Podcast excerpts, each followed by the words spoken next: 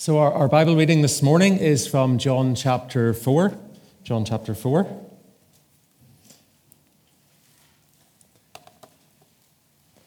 Uh, verses 1 to 26. John chapter 4.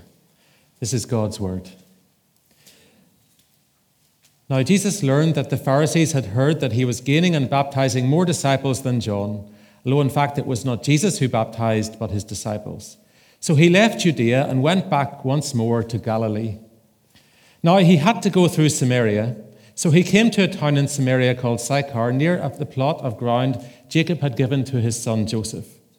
Jacob's well was there, and Jesus, tired as he was from the journey, sat down by the well. It was about noon.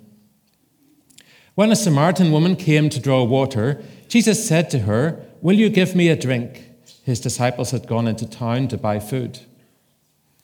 The Samaritan woman said to him, You are a Jew, and I am a Samaritan woman. How can you ask me for a drink? For Jews do not associate with Samaritans. Jesus answered her, If you knew the gift of God and who it is that asks you for a drink, you would have asked him, and he would have given you living water. Sir, the woman said, You have nothing to draw with, and the well is deep. Where can you get this living water?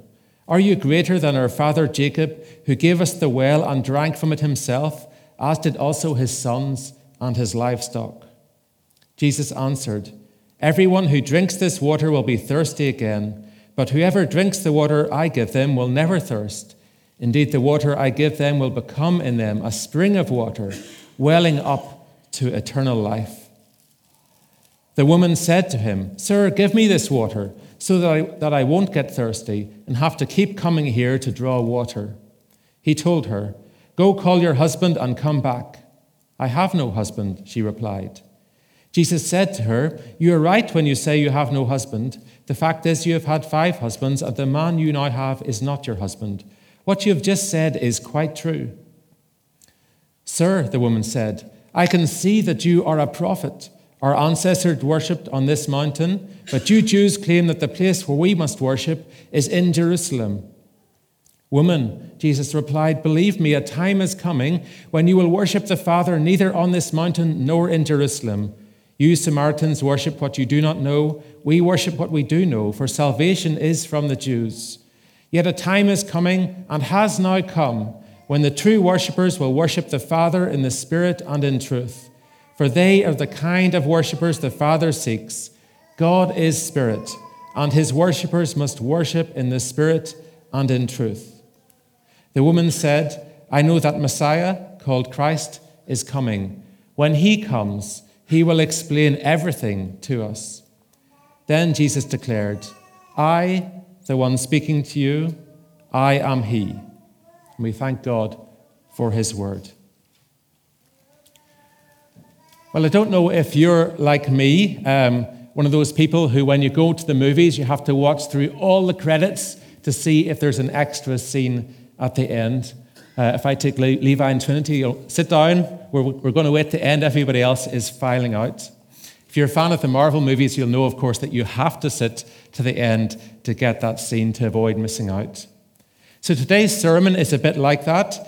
It's um, uh, an extra installment. Last week, we officially finished our series on the I am statements of Jesus, but this week we have some bonus content.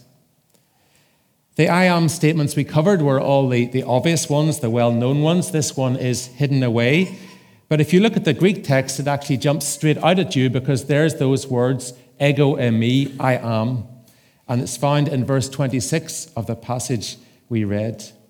Jesus says, I, the one speaking to you, I am he. Or more literally, I am the one speaking to you. Now, that doesn't seem very dramatic, but when you realize that Jesus is responding to the Samaritan woman and what she's just said, she says, I know that Messiah, called Christ, is coming, it's obvious that in effect, Jesus is saying, I am the Messiah, I am the Christ. That's a big statement, but it takes until verse 26 to arrive at it. It's like we have to watch the whole movie to understand the end.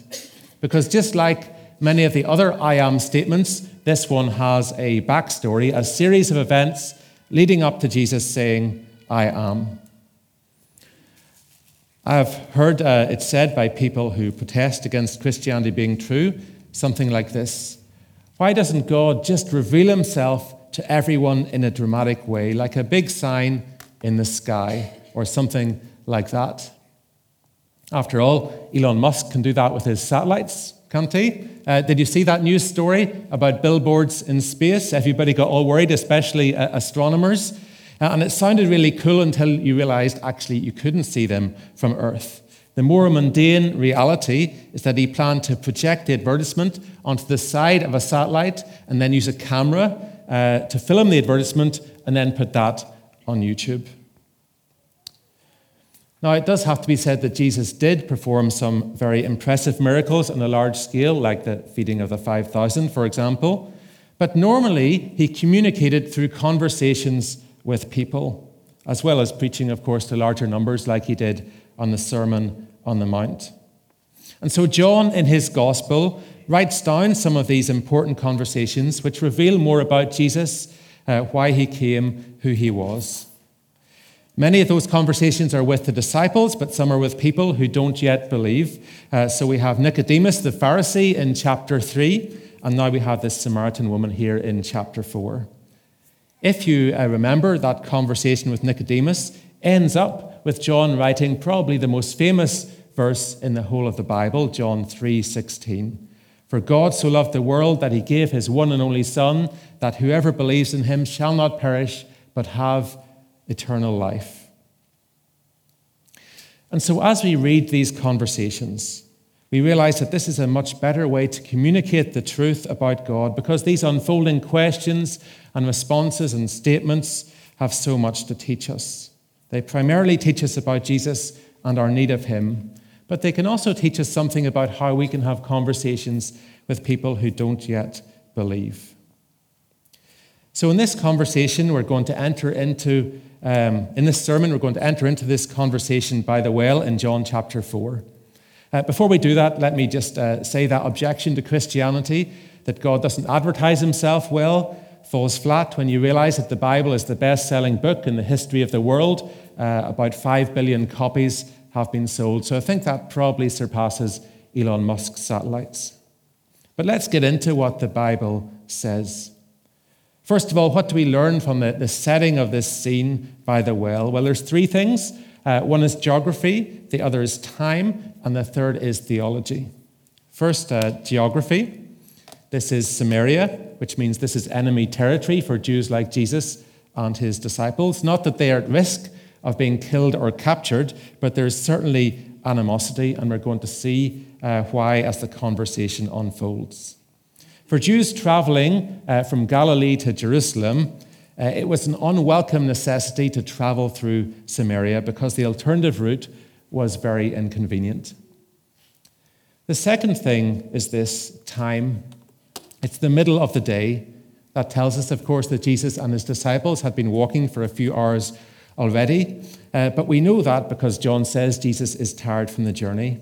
So John probably has another reason to note the time of day, and the, the obvious connection to make is the beginning of chapter 3, where we read that the setting for the previous conversation, the one with Nicodemus, was at night. And so we have a contrast. The third thing about the setting is the way John has recorded these conversations to communicate a theological lesson. John would have had so much material to work with. In fact, he says at the end of his book that Jesus did many other things as well. If every one of them were written down, I suppose that even the whole world would not have room for the books that would be written. So then we understand that John, inspired and led by the Holy Spirit, is being selective in order to communicate the important things that we need to know about Jesus. So at this stage, we haven't even got into the conversation of Jesus with the Samaritan woman, but John has already started to unfold theological truths. So one is to do with the time of day. Nicodemus came in the darkness. He didn't want people to know that he was interested in Jesus. This woman saw Jesus in the full light of day. She receives the revelation that he is the Christ and then freely and openly tells other people about it too. There's no hiding in the darkness for her. And John spells out this contrast between light and darkness, bridging between chapters 3 and chapter 4. In verses uh, 20 and 21 of chapter 3, he says, Everyone who does evil hates the light and will not come into the light for fear that their deeds will ex- be exposed. But whoever lives by the truth comes into the light so that it may be seen plainly that what they have done has been done in the sight of God.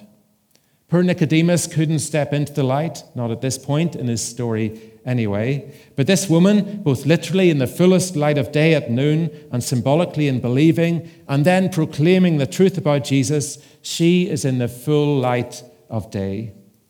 Where are we, I wonder, in our stories? The other theological aspect of the setting is that what happens in John chapter 4 follows on from that most famous Bible verse in 3:16. Whoever believes in him shall not perish but have eternal life. And here by this well we have a whoever and a rather unlikely whoever a Samaritan woman, not a well versed biblical scholar like Nicodemus. Doesn't that give so much hope to all of us that Jesus would be interested in talking to her, to reveal the truth about himself to her? And may I add, I became a Christian before I studied theology. Uh, simple faith in Jesus dying on the cross for the forgiveness of my sins was the thing that came first for me. The deeper understanding happened much later. So there we have the setting a geography of animosity between people groups, a significant time in the full light of day, and a theology bursting with God's hope for the world, waiting to be realized at the side of this well. And by that well, Jesus asks the woman a simple question. Verse 7 Will you give me a drink?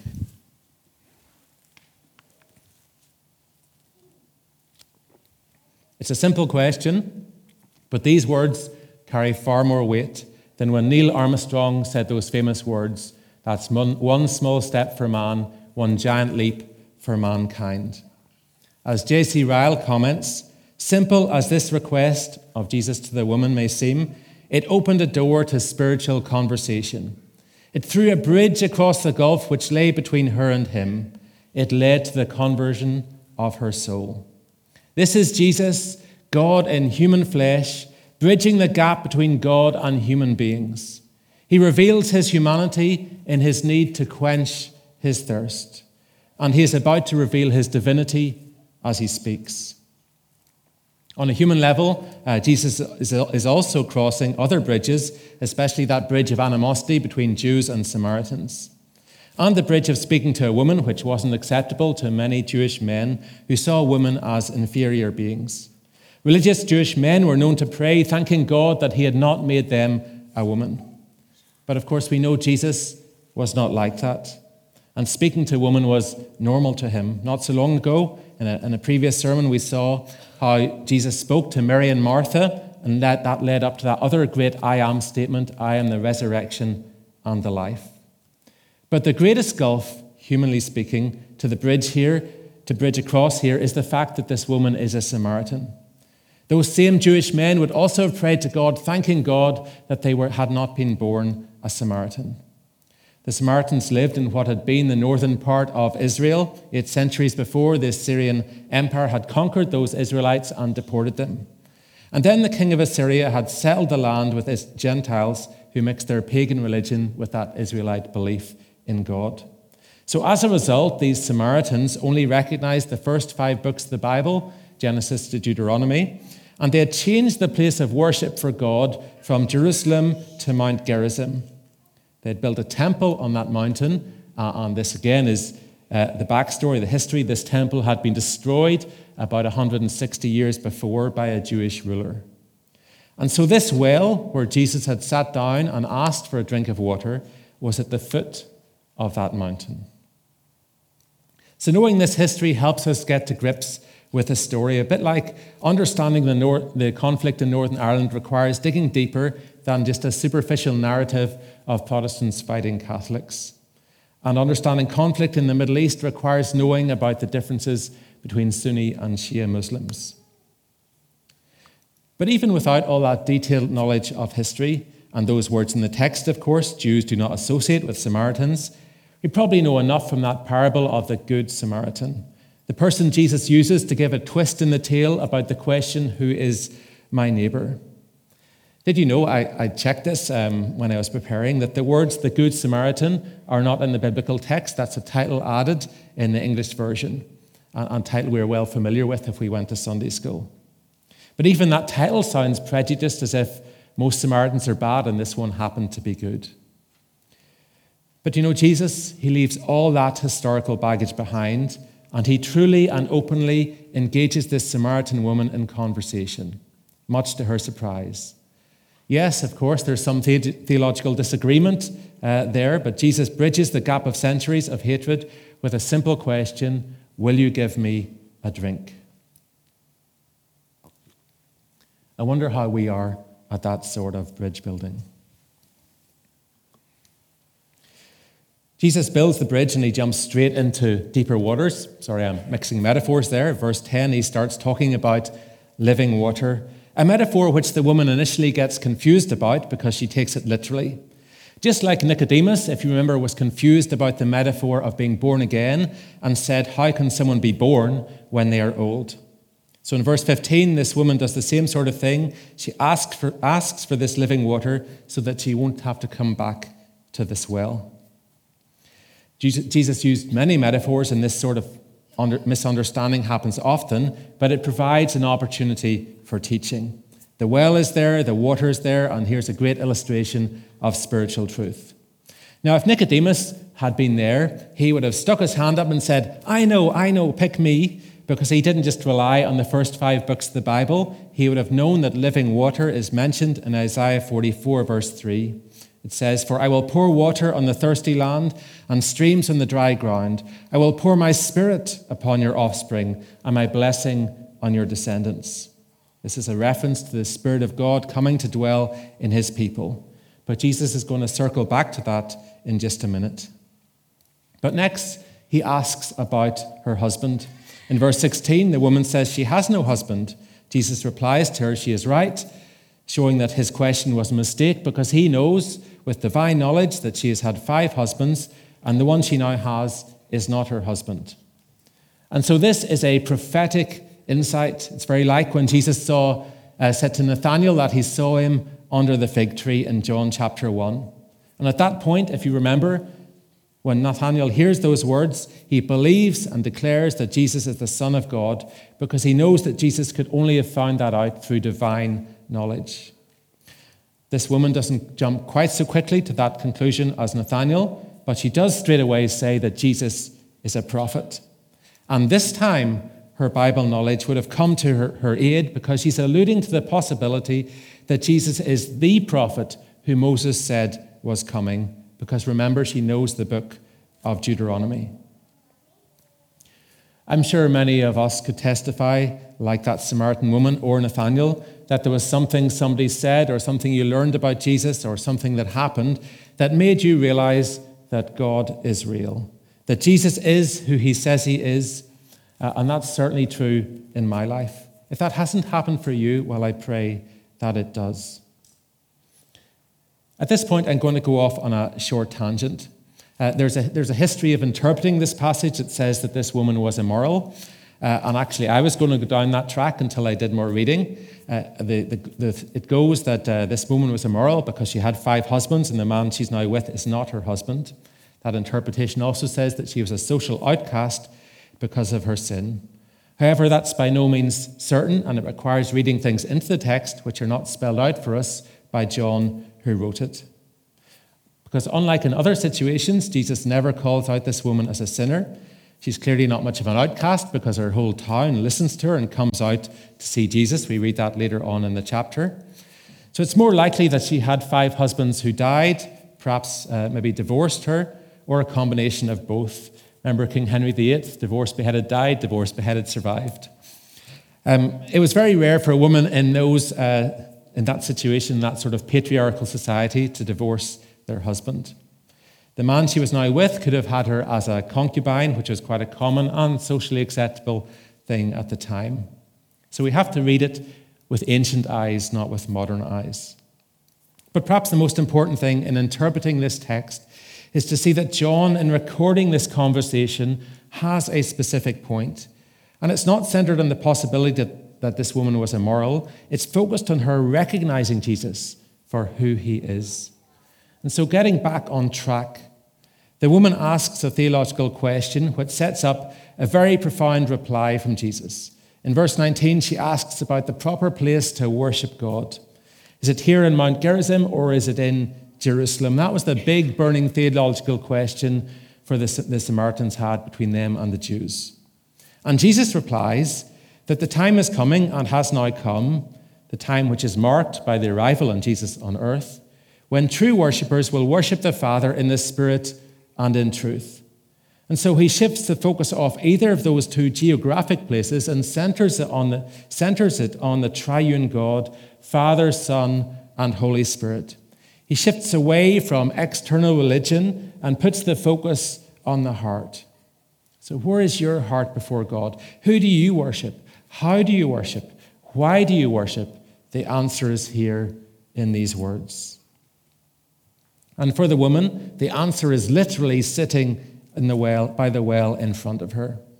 And not daring to utter the words outright that Jesus is the Christ, she says it indirectly. She says, I know the Messiah called Christ is coming. When he comes, he will explain everything to us.